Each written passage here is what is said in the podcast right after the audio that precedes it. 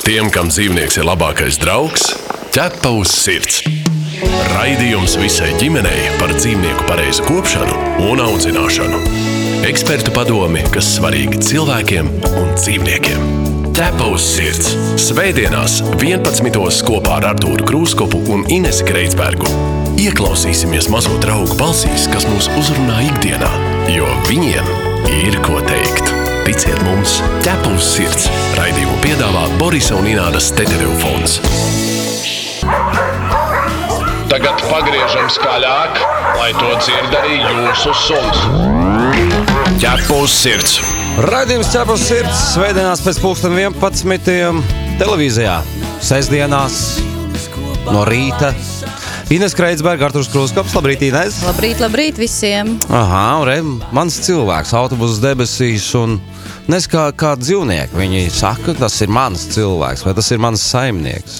Es, iz, es tā palasīju vienu tādu interesantu pētījumu, kurā zinātnieki ir um, noskaidrojuši, ka vispār cilvēkam mūža laikā ir raksturīgs, nu, ka viņam ir pilnīgi ok mainīt vairākus partnerus. Tas nav tā, ka, nu, tas, protams, ir retums, unikāli, ka var visu mūžu nodzīvot ar vienu cilvēku, bet, nu, principā ir arī kā, nu, paredzēts, ka cilvēki var mainīt partnerus. Bet kā ir ar suņiem? Tas ir īstenībā ļoti interesants jautājums, jo faktiski suņus dažkārt nodod, pamet, un, ja cilvēks adoptē viņu, kā tas vispār īstenībā ir? Un, man liekas, tas uzreiz tāds labs jautājums ekspertam, kas mums šodien studijā. Mēs varētu iepazīstināt. O, jā, mūsu viesiem. protams, iepazīstināsim arī ar mūsu šīs dienas viesiem. Un uh, šodien, šodien pie mums, uh, kā jau vairākas reizes tā ir bijis, jā, uh, dzīvnieku uzvedības eksperts Alberts Čipuštānovs. Labrīt, Albert! Labrīt!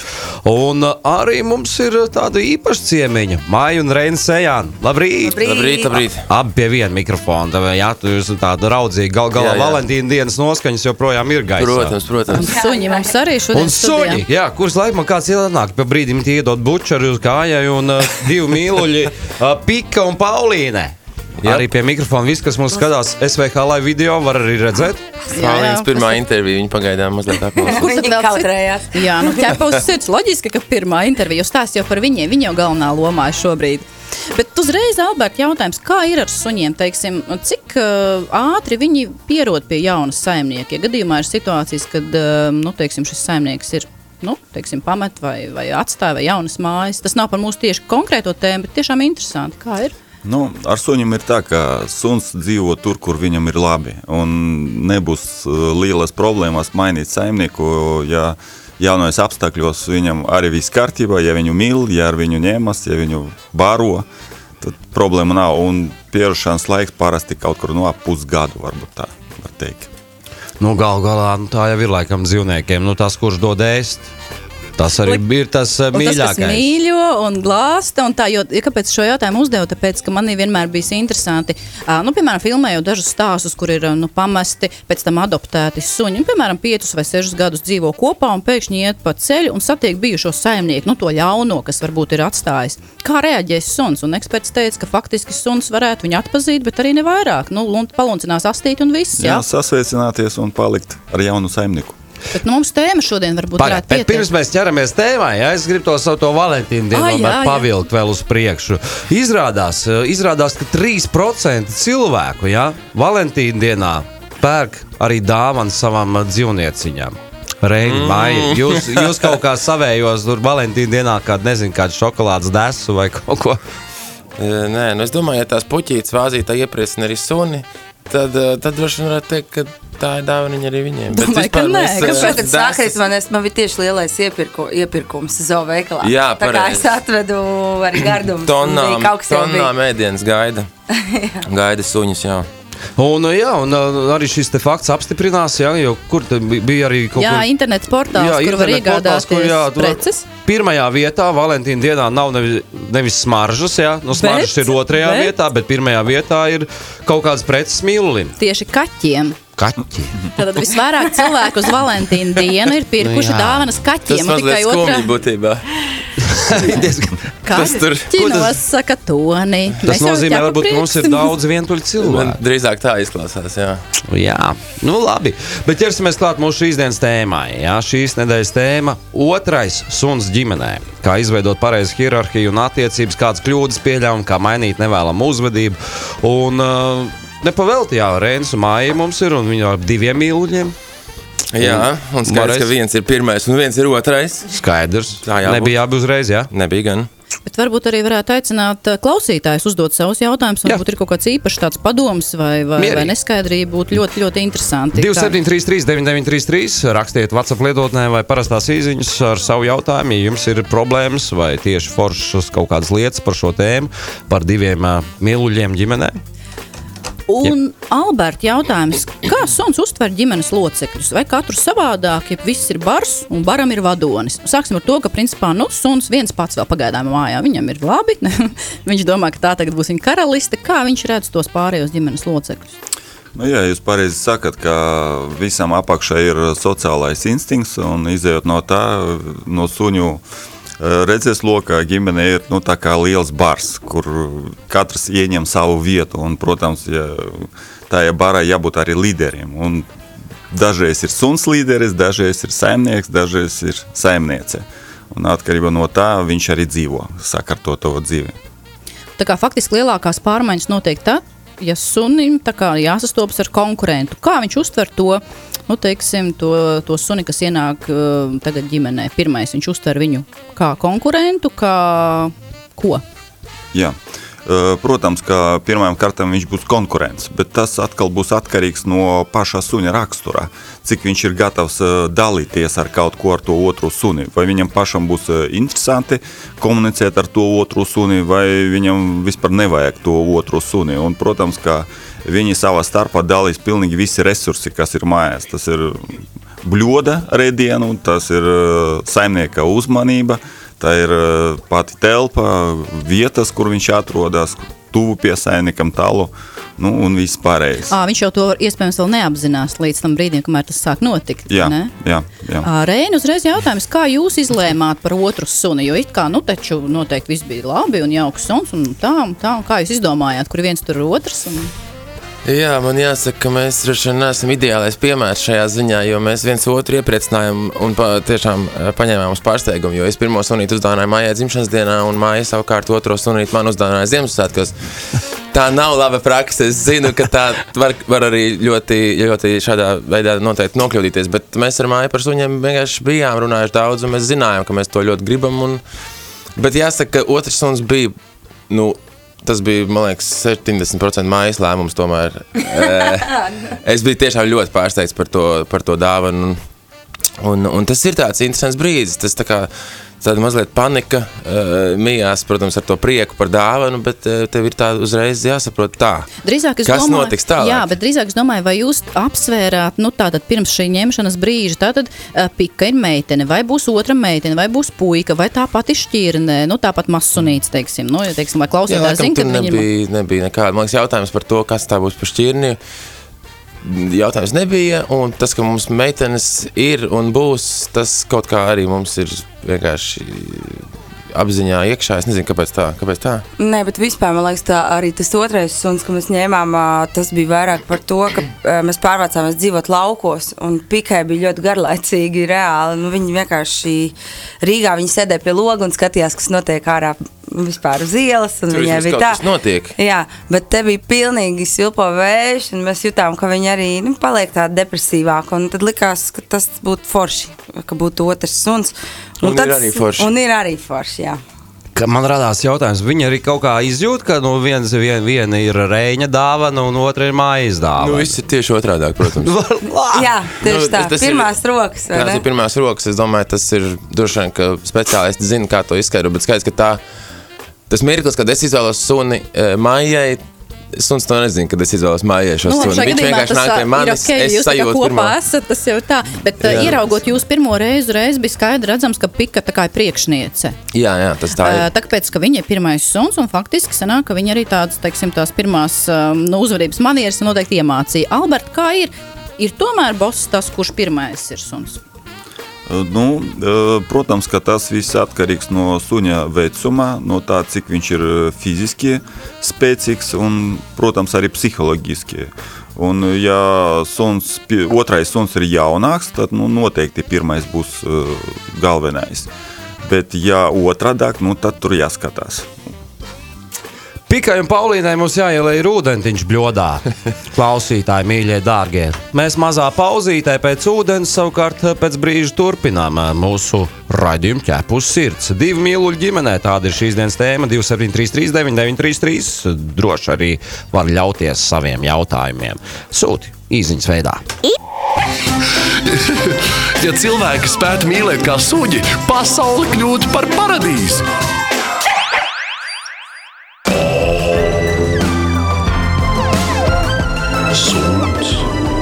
Ir vienīgais, kurš mīlēs tevi arī tad, ja tu pārstāsi mīlēt pats sevi.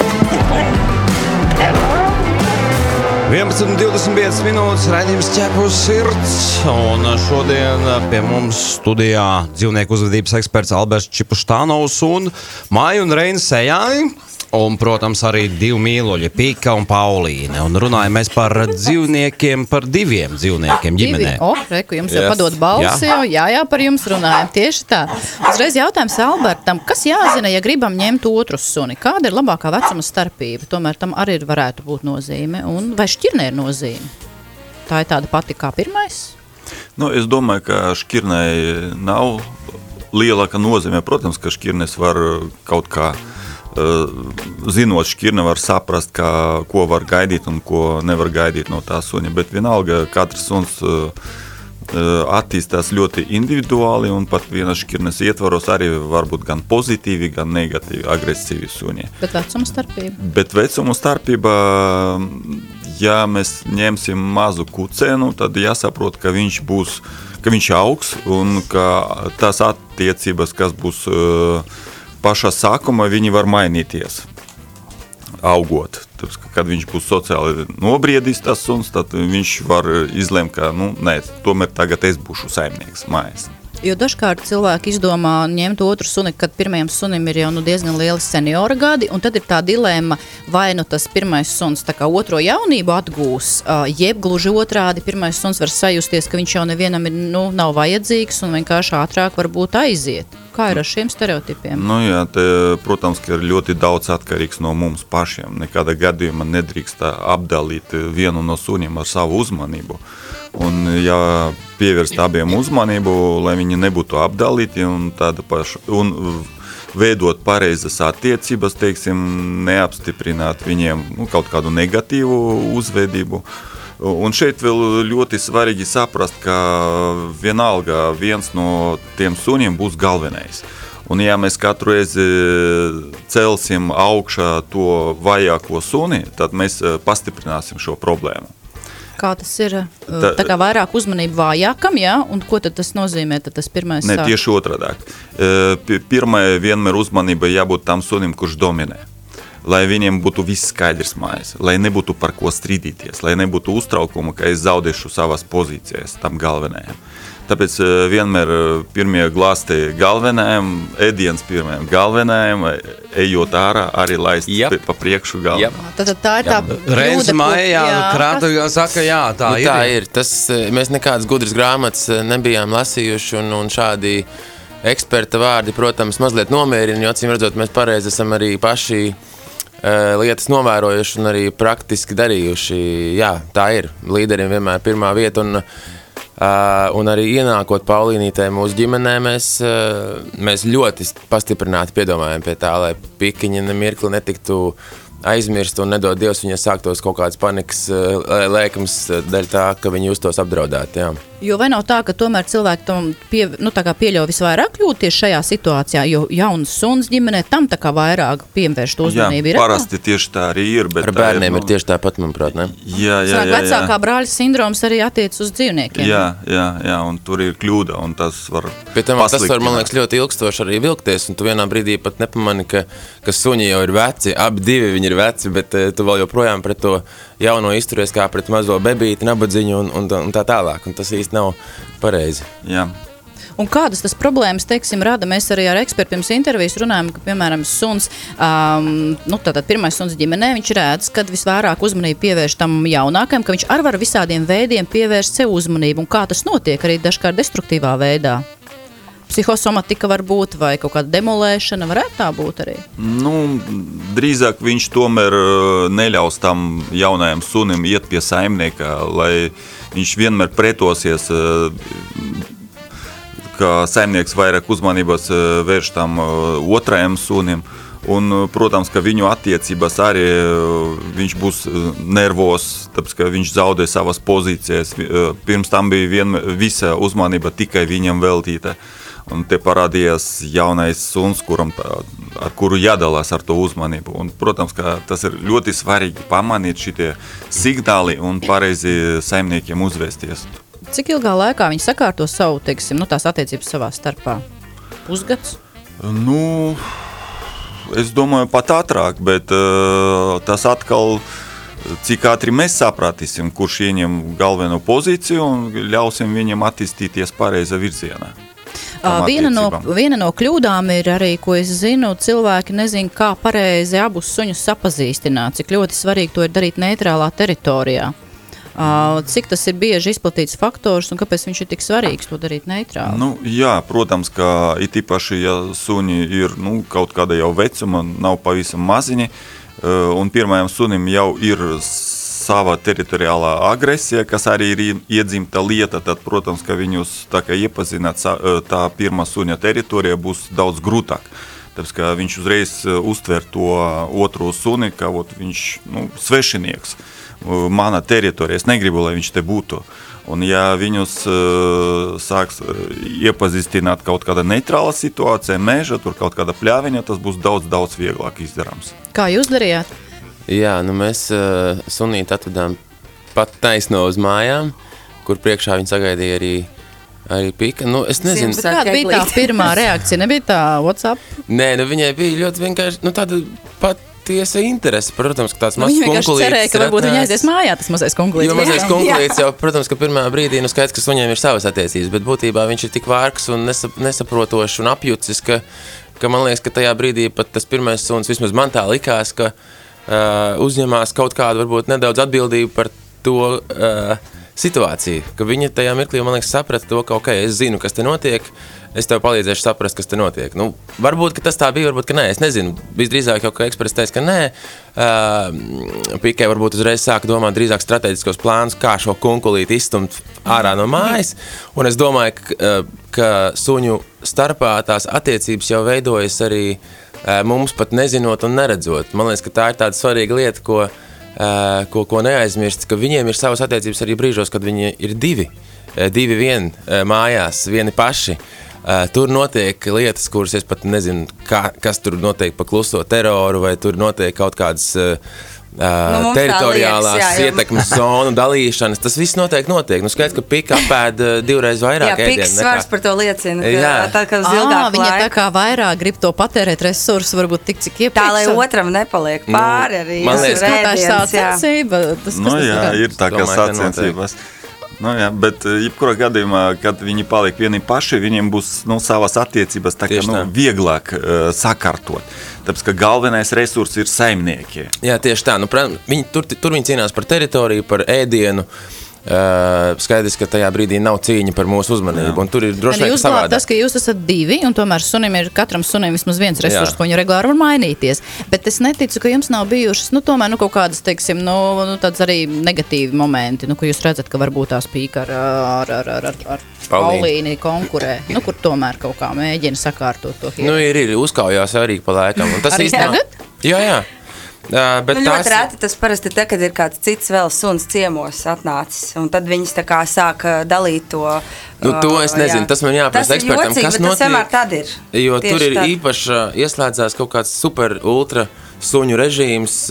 Viņi paliek pilnīgi savādāk kā, kā, Kā to varētu ierasts. skaidrot? Tad faktiski Katram- suņi, viņi paliek tādi vairāk aktīvāki. Viņi cīnās savukārt tajā mirklī kaut kā par to suņu uzmanību, par tā trešā suņa uzmanību. vai Arī parāda, kurš labāks sargs. ne? Vai tajā brīdī pika iet uz- sargāt savu, savu bļodu, Viņai, protams. jā, protams, Un ēdienu, tajos brīžos citreiz tas, tas, tā elektrība tik briesmīgi sabiezē, ka viņi nu, metās viens otram virsū. Un tie tādi mirkļi, uh, kurus es nemāku izskaidrot. Uh, tie ir tādi ļoti reti uzplaiksnījumi, bet nu, tā, protams, galīgi nav Pika ikdiena. ir ilgi sirdīga. Viņa visu laiku skatās to Paulīnu. Mēs pat izšķiram to kautiņu, un tad visu laiku viņa vēl kādu pusstundu. Viņai ir tāds, ka, Pikai "Ā, ir- ko tu man Pikai- aiztiec? Pikai vienkārši ir ļoti svarīgi pateikt pēdējo vārdu. Man liekas, tas ir saistīts ar viņas to līderu, līderu statusu. Viņai ir svarīgi beigās pateikt, ok, es to piedodu. Bet es esmu Bet es esmu galvenais. Līderis nekad neguļ tā tad. Nekad. Nu, jā. Nu, pagaidām man grūti saprast, kāpēc viņi kaujas, eh, kad parādās cits suns. Parasti viņi em, it kā vajadzētu abiem kopā būt Man kaut kā arī tā pret tā trešā suņa. Bet uh, iespējams, ka ir kaut kāda nu, paredresēta agresija. Varbūt uh, tieši otrādi, kā jūs jau minējāt, ka viņam ir interesanti un tas ir nu, jaunais resurs, par kuru viņi mm -hmm. sāk cīnīties savā starpā. Varbūt arī tā. Jā. Bet klausoties to viss, ir skaidrs, ka arī saimniekiem nevienmēr visu vajag zināt. Ja? Tā arī nevajag zināt, ko bērni dara bērnu dārzā. Jā, vecākiem nevienmēr viss ir jāredz. Teiksim nebūs mierīgi. Klau, mēs varam par kaķiem ar vienu jautājumu atbildēt? Nu, Jā, varam. jā, jā, tev ir viena tāda lieta. Labdien, mums ģimenē ir ienācis jauns kaķēns. Lielajai kaķenei nebija problēma ar to, kad ienāca jauns kaķēns, bet mazais paaugās, sešus mēnešus jā, vecumā, un sāk pamatīgi kauties ar lielo kaķi. Mūsu minējums, ka ir garlaicīgi, bet lielajai kaķenei sāk palikt bail un nevar vairs ēst no tās pašas bļodas, kur ēdas mazais. Ko darīt, lai uzlabotu kaķa attiecības? Ir kādi ieteikumi? Nu, Pirmām kārtām tur jādomā, cik uh, plaša tā teritorija, kur viņi dzīvo. Un, protams, ka ar mazo, mazajiem vajag uh, veltīt varbūt vairāk laika paspēlēties, lai viņam vienkārši tīri fiziski izlādēties. Ir visādas arī interaktīvas spēles, ko var piedāvāt mazajiem, lai viņu tā kā ieinteresēt. Uh, Šobrīd, cik es saprotu, viņš vienkārši izklaidējas. Un Tas ir nu, tā kā. Tā, Vecajam tas izpaužas. īpaši nepatīk. jā. Un veciem tas nepatīk. Jā, un principā tagad tāds veicums, kad viņi var nu, mainīt to dominēšanu. Ja agrāk bija tā vecākā galvenā, tad tagad var tas jaunais pretendentu tu- uz to galveno lomu. Te jau arī svarīgi arī to pirmo kaķi neatstāt bez uzmanības. Jā, tam pievērst uzmanību, ko iespējams varbūt ā, klausītāji arī viņi visu resursu velta tam mazajam kaķēnam, un tas varbūt pirmais kaķis jūtās ar mazliet tāds apdalīts ar uzmanību. Parasti kaušana ir tad, kad uh, tie resursi ir pamaz. Protams, mm. viņiem abiem jābūt divi toleti, divas bļodas, tur uh, divas atsevišķas vietas, uh, pietiekoši kvalitatīvas, kur viņiem gulēt un atpūsties. Jāpadomā nu, par to apkārtējo vidi. Aha, jo es arī sapratu, ka abiem ir viena bļoda, un tas nu galīgi nedara. Nē, Nē, nē, tas nedara. Krata galva no, noraidoša eksperta. Mazā pauzītē mēs iesaļojam šobrīd. Kaķis izmurāsies no jebkurām nepatikšanām. Par mīluļiem, kuriem ir savas mājas, un par tiem, kuri tādas vēl meklē. Ķepa uz sirds!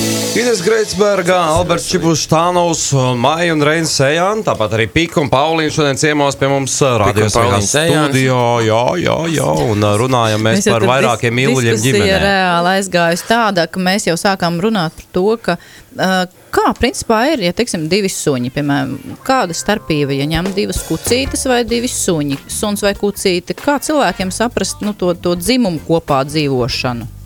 Mēs šobrīd runājam ne par dzīvnieku vairošanu, mēs runājam par kopā sadzīvošanu ar mērķi būt par mīluļiem. nu, kopā sadzīvot laikam būs, ja dzīvo kopā suns un, un kūcē. E, Bet tur atkal bū, var būt nu, citas problēmas. Ja? Bet tā tīri psiholoģiski e, tāda veida vieglāk sadzīvot būs viņiem. Ja divi suņi vai nu divas kūcēs, tad nu, viņiem vairāk ir ko dalīt nekā vienkārši viens suns un viena kūcē. Ar ko tas ir izskaidrojams, ka principā tie pretējie dzimumi viņi kaut kā ātrāk vienojas par tām to lomu sadalījumu un pēc tam vairs to nes, par to nestreso? Nu, viņi mazāk tā kā konkurenti savā starpā.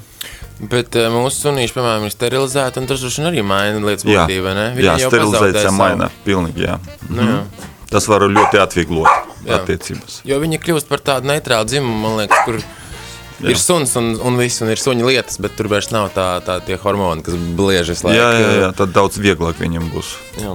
Mēs runājamies arī, kamēr jūs ā, klausītāji klausījāties reklāmas un dziesmas, jā, un man ir viena forša lieta, es tā izdzirdēju no Rēņa, kas man baigi dikti patika. Baigi dikti, baigi pateicu. Baigi Ha? dikti, jā. jā. Jā, jā, Ā, nu, ja, ja mēs varam teikt to mīnusiņu, ja, ka jūs dāvinājāt viens otram suni, Tas ir tā kā varētu nav būt nekāds mīnus. To nevajag darīt. saku jā? visiem, esiet atbildīgi. Jā, tieši tā. Nedāviniet uh, tādas dāvanas, par, kuriem, par kurām jūs nesat droši. Bet lielais patiks. pluss, ko es izdzirdēju, ko tu, tu teici, es sajūtu, ja, suns vēlas to vai to. Un, manuprāt, tā ir tik forša lieta, ja saimnieks eh, dzird un jūt savu suni. Un tā ir lieta, ko ne katrs eh, var un ne katrs klausās. Kā tev ir ar to jūšanu? Nu, jā, jā, es, es burtiski varu sarunāties uh, nu, ar pikiņu īpaši. Nu, pika ir ārkārtīgi gudrs suns, un, un viņi tik, tik precīzi var pateikt un parādīt un, un paskatīties tā, lai es precīzi saprastu, ko viņi vēlas. Viņi norāda ar, ar savu purniņu, norāda uz lietām, kuras viņi grib, viņi parāda, kur viņi grib iet un ko viņi grib darīt. Jā, prasa, ko tu gribi, viņi parāda ar purniņu parāda. uz eh, gardums kapi, kur gardums Nu, jā, stāv. viņi piemēram, vai viņi parāda uz turieni, jā. siksniņām, vai viņi parāda uz, uz, uz, eh, parāda uz, uz, uz terases pusi, paskatoties, ka viņi grib iziet ārā. Un, un tādā ziņā, protams, ka ties, tās ir tīri tehniskas, praktiskas lietas, kas ļoti atvieglo sadarbību ar suni, jo viņš vienkārši precīzi pasaka, ko viņam gribas. Bet, bet, bet tā lieta, par ko mēs tajā skatā runājām, eh, par to, ka es sajūtu, ka pikiņi paliek bēdīgi. Vienkārši viņai kaut kā eh, uznāca mazā depresijas lēkme. Un, Un, uh, un es tā jūtu, ka viņi ilgstoši ir tādi bēdīgi par to, ka ir, ir, ir liela enerģija jātērē, ka ir divi suņi, ka viņi tagad vairs nav pati galvenā. Ka un viņu es besī sajūtu, ārā ka viņš otrs, viņu jā. besī ārā, godīgi sakot. Jā. Un tad es, es kaut kā jūtu to mirkli, ka viņi mainās. Un es, es gribēju tad tomēr aizsūtīt prom trimdā uh, Paulīnīt uz pāris dienām un, un, un ļaut pikņai uzla, uzalpot mazliet, atkal ievilkt to lielo brīvības gaisu un, un atkal uzlādēties. Un, un tad tas tiešām Uzspēlēt futbolu. Uzspēlēt Pika- futbolu. Pikai patīk futbolu spēlēt. Un tas izdevās? Un tas tiešām izdodas, jā, tas ir. Tu pāris dienas paņem brīvu. Paulīna arī priecīgi aizbrauc nometnē, un, un atkal jaunas piedzīvojumus tur uh, piedzīvo. Un, Jā, jo mums ir ļoti forši, ka gan uh, Reņģa vecākiem, gan manai mammai ir Dobermanis. Un uh, abās ģimenēs ir pa Dobermanim. Un tad uh, vienmēr ir tur, nagliņa kompānija ritīgā. Jūs ka var jau piņķers ir kā mazais dobermanis. Jā, Viņš jau tieši tā. ka viņš nav liels. nu, Tas tā viņš ir visticamāk. Dobermaņa pirmstecis, jā, tā kā Jā. tur viss ir. Jā, Jā, ziņā ir radniecīgas saites, tur ir. Alberts, kā ir eh, no psiholoģijas viedokļa, tas ir normāli, ka tā izšķiras kaut kāda maza brītiņa, un tad atkal, atkal satikšanās prieks. Protams, ka viņam arī varbūt gribas dažreiz eh, atpūsties vienam no otrā, it īpaši ar vecumu, laikam tas enerģijas vairs nav tik daudz, un, bet tas prasa enerģiju, bet šeit varbūt var arī tam otrajam sunim iemācīt nu, kaut kādu komandu, nelien tur, ej projām tur un piedāvāt viņam, ko darīt tur citu, nu, kaut kādu mantiņu. Uh, Lai viņu apbalvot par to, ka viņš iet projām, un tādā veidā atvieglot tam otrajam sunim dzīvi.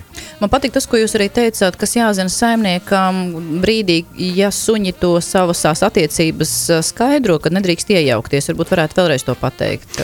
Nu, jā, ir īpaši no paša sākuma, ja jūs redzat, ka nu, nav vēl kautiņš, nav tas emocijas tik eh, augstas, ka viņi vienkārši iepazinās eh, viens ar otru un eh, pētā viens otru, tad nedrīkst viņam eh, pārtraukt to eh, procesu, tāpēc, ka patraucot to procesu var tikai pastiprināt nu, kaut kādu nervozitāti tam līderam.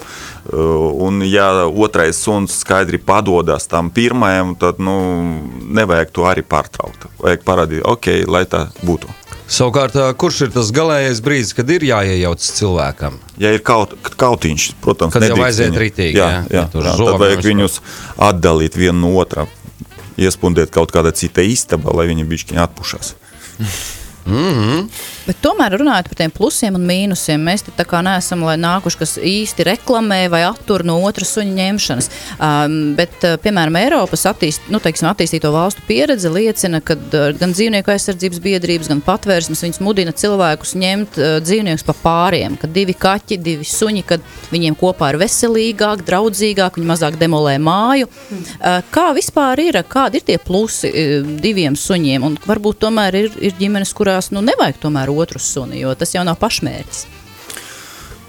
Nu jā, varbūt arī nevajag. Un, protams, ka tur ņemot suni no patversmes, eh, jāiepaz, jā, jāiepazīstinās ar šo suni un jāsaprot, ko var gaidīt, ko ne- nevar gaidīt no tā suņa. Varbūt pat paņemt līdzi savu suni un aizbraukt uz to patversmi, un tad neitrālā kaut kādā teritorijā mēģināt viņus iepazīstināt vienu ar otru un paskatīties, cik viņi var pieņemt vai nevar pieņemt kategoriski viens otru. Jo ir viena lieta, ko es tomēr gribētu vēl pajautāt, ka nu, tomēr arī ir nu, ļoti cildeni, ka daudz cilvēku mājās ir suņi. Viņi dažkārt grib dot iespēju kādam senioram, sunim, kas dzīvo patversmēs. Piemēram, tam sunim viss ir kā, nu, kārtībā, gan ar, ar, nu, piemēram, ar veselību, psihisko, fizisko, tikai tā problēma, ka viņam saimnieks aizgājis mūžībā. Un tad ir tā dilemma, vai ņemt vai neņemt, kad ir mājā jau pieaudzis suns, ņemt, teiksim, suni senioru. Kas būtu tomēr jāzina? Varbūt ir kaut kādi tādi, nu, nezinu, ieteikumi. Jo doma jau ir cildena, bet vai ar to nedodara kādam pāri? Jā, uh, nu, ja jums mājās uh, dzīvo mierīgs un pietiekoši audzināts suns, kuru var viegli kontrolēt, tad laikam problēma nav. Bet, ja jums ir jaunais suns, kurš ir ļoti aktīvs un paņemt mājās no patversmes senioru, nu, es domāju, tam senioram būs grūta dzīve. Senioram būs tieši Jā. jāgrūt, tad viņam faktiski arī būs jācīnās par savu vietu. Nu, ģimenē. jā, un tam jaunajam gribēsies ar viņu varbūt spēlēties, varbūt viņš būs pozitīvs, nu, davai spēlējamies, bet senioram varbūt tas ne, ne īpaši vajag. Klau, bet varbūt tos divus tā paņemt uz izbrīnu un pārsteigt ar trešo. Es tieši par to domāju. Es Varbūt arī, jā, trešo kādu- ņemt ir vēl vieglāk, un ceturto vēl vieglāk, un septīto jau pavisam viegli. Man liekas, ka tur jau izjūka visas tās. Nu, tā kā daudz bērnu ģimenē. Viens bērns ir, ir protams, princiītis, princesīte. Otrs bērns parāda to, ka dzīve ir, ir, ir savādāka. Un, un trešais jau pavisam izmaina situāciju. Man liekas, ka tas ir tieši tas, jā, jo, jo, man liekas, ka jo vairāk, jo, jo veselīgāk. Jūs skatāt, uh, tagad jaunākais suns jūsu, kas tagad varbūt iespējams mazliet nospiests, viņš tagad uz tādu mazo suni atkal atplauka. Viņš Tieši tā, par to. tā būtu viņa, viņa, viņas ietekmes zona, un, un tur, tur pika droši vien nejauktos. Jā, tur būtu, teiksim, to Lielā iespēja kļūt par bosu. Jā, pirmais ciemā būtu uzreiz. Albert, kā tur ir ar to trešo? Nu, tur, protams, ka tiem diviem sunim jau būs sava pieredze, kā veidot attiecības savā starpā. nu un- jā. jā, un viņi būs tā kā pieredzējušie suni. un Tad bū, varbūt no tā viedokļa tās attiecības būs nu, vieglās, vi- vieglāk sakārtotas. Ir vērts padomāt. Jā. Jūs nedomājat? Protams, ka domājam. Mēs gribētu, bet tikai tad, ja mēs gribētu kaut kur aizbraukt ceļojumā, tad vairāk nevienā galā neviens neņemt pretī, Jā, mēs- man liekas, trīs suņus.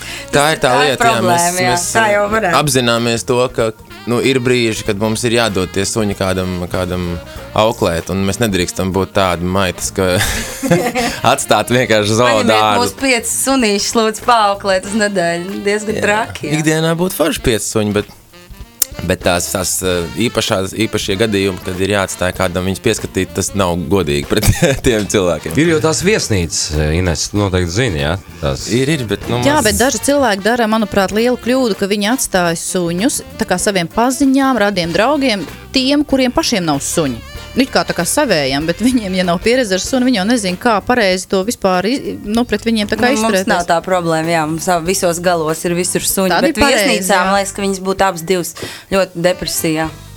Tas būtu nežēlīgi. Viņām, Nu, viņām jā. nepatīk vispār svešas vietas pārāk. Tas droši vien atkarīgs no suņa. Un, uh, Mēs savējos pazīstam tik labi, ka mēs vienkārši esam pilnīgi par to pārliecināti, ka tas galīgi nebūtu Nu, bet pareizi. jums suņi ir tāda izmēra un svara, ka jūs vēl varat tā kā lidot ar viņiem kopā. Taču līdz Nu, septiņiem slēpošanas un tādas lietas tur traki būtu. Mēs tāpat visu dienu būsim projām vai ne, no viesnīcas. Nu, Nē, nē, tā ir mocīšana, pareizi. viss tā lidošana, tie stresi, priekš kam sunim nu, nu, tādas traumas, kurām sekas nevar paredzēt, kāpēc viņam vispār tāds dot. Tas tā, man liekas, ļoti par sevi domāju, nu, tu, jā, egoistisku apsvērumu dēļ tu to darītu, lai tev būtu blakus sunīts, bet, bet viņam tas ir liels pārdzīvojums, es neredzu nekādu tam labumu. Re, Jurčiks, Jurčiks raksta Alberts šādu lietu, ka no lauka saimniecībā jā, bija visu laiku vācu aitas suns un pieklīda takšu šķirnes suns. Un uh, projām nezinu, tā kā viņi tur ap divu foršu dzīvojās, bet taksis ir lielāks klaiņotājs pēc dabas, jā, un sāk to vācu aitas suni vilkt līdz kļa- klaiņošanas darbos un nedarbos. Un- Izgāzt ar takstā. Uh, jā, tāpēc Jurčiks saka, ka nu, tomēr būt. šķir, šķirnēm ir nozīme, nu, kā nu, raksturiņi ir dažādi. Nu, klaiņošana, es domāju, tāda īpašība. Nu, gan vecojot suņi, gan taksis, gan citas šķirnes suņi. Visi var klaiņot. Nu, vispār nevajadzētu klāņot. Izmantosim izdevību, pateiksim Jurčikam, lūdzu, neļaujiet klāņot savam sunim. Tas īstenībā nav atļauts un nebaidieties un nebrīnieties, ja kāds viņu tā kā arī var nu, slikti izturēties, jo klāņot suņiem nevajag ļaut. Nu, jā, te laikam vairāk stāsta par to, ka tas viens otru vairāk uz tiem nedarbiem vēl kaut kur prom. Nu, jā, bet vai nav tā, ka Aha. saimnieks to arī atļauj? Kā tur ir Alberts? Nu, nezinu. nezinu. protams, tur jāpadomā, ko darīt, lai viņi nekla- neklaiņotu. Bet uh, pirmais, ko vajadzētu tādā gadījumā izdarīt, nu, tā ir kastrācija, lai izslēgtu šo klaiņošanu. Šetau, Jurčik, Wow. saņēma, jā, uzreiz. Taisno. Smagi. Oh, un klau, nu, rekrā, Griežam nost. Bez piecām minūtēm jau bija Par 12. sterilizāciju nu, tā Jā. ir ļoti aktuāla tēma. Un īstenībā parasti uz viņu ir ļoti neviennozīmīgi reaģē vīrieši. Viņi tam kaut kā tā saista to kaut kā kopīgi. Es nezinu, ar ko. Ļoti bet, nu, personīgi viņi to ņem. perso- Nes kāpēc. Nes Varējāt kāpēc. saprast arī. Uh, Māja Reina, man jums jautājums jums, kā jūs ejat ar mūziku? Jūs tomēr mājās ir radošana, ļoti daudz ko, ko darat ar mūziku. Ir kaut kas, ko jūt, kas ir mīļākais, kas foršākais, kas iet un patīk. Tā kā no bērnības visu laiku mūzika ir ar viņiem, ā, tad ā, nav, nav nekādas, piemēram, gaudošanas, kā ar citiem suņiem pēkšņi vijoles skaņas vai kaut ko izdzird. Tā kā mūsējie suņi absolūti mm, ir par mūziku. Viņi neatpazīst, starp citu, Reini, kādreiz ieraugot TV ekrānā. Nē, viņi dziedot. neatpazīst. Viņi kaut kā ekrāna, es nezinu, tur jāprasa ir droši vien. Bet ieraksta balsi. Uh, nē, arī nē, kaut kāds ar Skype nav iespējams ar suņiem sazināties. Piemēram, viņi neredz to bildi vai kaut kas, nezinu, un to skaņu viņi arī neuztver. Viņiem vajag cilvēku šeit un tagad, un ar degunu saprast, ka viņš ir šeit. Jā, un- jā, savostis. Savostīt, jā, un tas ap- nu tā, bet, bet mūzika, jā, viņi var diezgan lielu skaļumu arī paciest, kas ir interesanti. Tas droši vien nav ļoti veselīgi, jo es parasti cenšos uh, izdzīt ārā no telpas, ja spēlēju bungas un tiešām skaļi klausos ierakstus, bet, uh, bet viņi var mierīgi šņākt un krākt blakus saldām iedziņā, skanot drausmīgi skaļai mūzikai. Tā kā tas viņiem ir pieredums, laikam. Nu, re, mums jāliek arī punkts šīs dienas raidījumam. Cerams, ā, ka mēs kādam devām kādu noderīgu padomu. Arī nu, doma nebaidīties no otra. Jā, man liekas, ka galvenais, kas mums ir arī jāsaprot, un kas varbūt kādu arī iedrošinās, nu, vairāk tomēr nu, tā piefiksēt, ko domā un jūtas jūsu dzīvnieks. Nu, man liekas, pozitīvā tendence, ka cilvēki arī vairāk tieši domā par to, kā, kā jūtās ne tikai vīrs, sieva, dēls, meita, bet arī viņu suns vai kaķis. Tas, man liekas, pats galvenais. Un savukārt pēc nedēļas mēs nākamajā raidījumā runāsim par pirmo palīdzību dzīvniekam. Ja? Kā rīkoties, ja suns vai kaķis guvis traumu, saindējies vai apēdis dzīvībai bīstamas vielas. Galu galā tajos brīžos, kad mums uh, mūs pārņem stress, jau mēs pēkšņi nezinām, ko darīt. Jā, lai zinātu, Un ko tomēr, darīt. Tomēr, lai zinātu, par to visu mēs nākošajā nedēļā. Super, atvad, atvad, jā, atvad, atvad Skaļas Reijas no. Pikas vai. Paulīnas, kur tā bija? Abas divas. Abas divas, abas divas. Maija un Reinas Sējāni, tāpat arī Pika un Paulīna Sējāni. Jā, Jā. Lai forša dienā! Jā, bučiņas visiem. Alberts Čipustānovs, Jā, visu labu! Ines Kreisberga, Jā, tiekamies atkal svētdien. Mārtiņš Kruskops. Atā. Tiekamies pēc nedēļas, lai jums jauka svētdiena un ā, ražīga darba nedēļa. Tas bija raidījums ķepus sirds. Tiem, kam dzīvnieks ir labākais draugs, ķepa uz sirds. Raidījums visai ģimenei par dzīvnieku pareizu kopšanu un audzināšanu. Ekspertu padomi, kas svarīgi cilvēkiem un dzīvniekiem. Ķepa uz sirds. Svētdienās 11. kopā ar Artūru Krūskopu un Inesu Kreitsbergu. Ieklausīsimies mazo draugu balsīs, kas mūs uzrunā ikdienā, jo viņiem ir ko teikt. Ticiet mums, ķepa uz sirds. Raidījumu piedāvā Borisa un Ināras Teterevs fonds.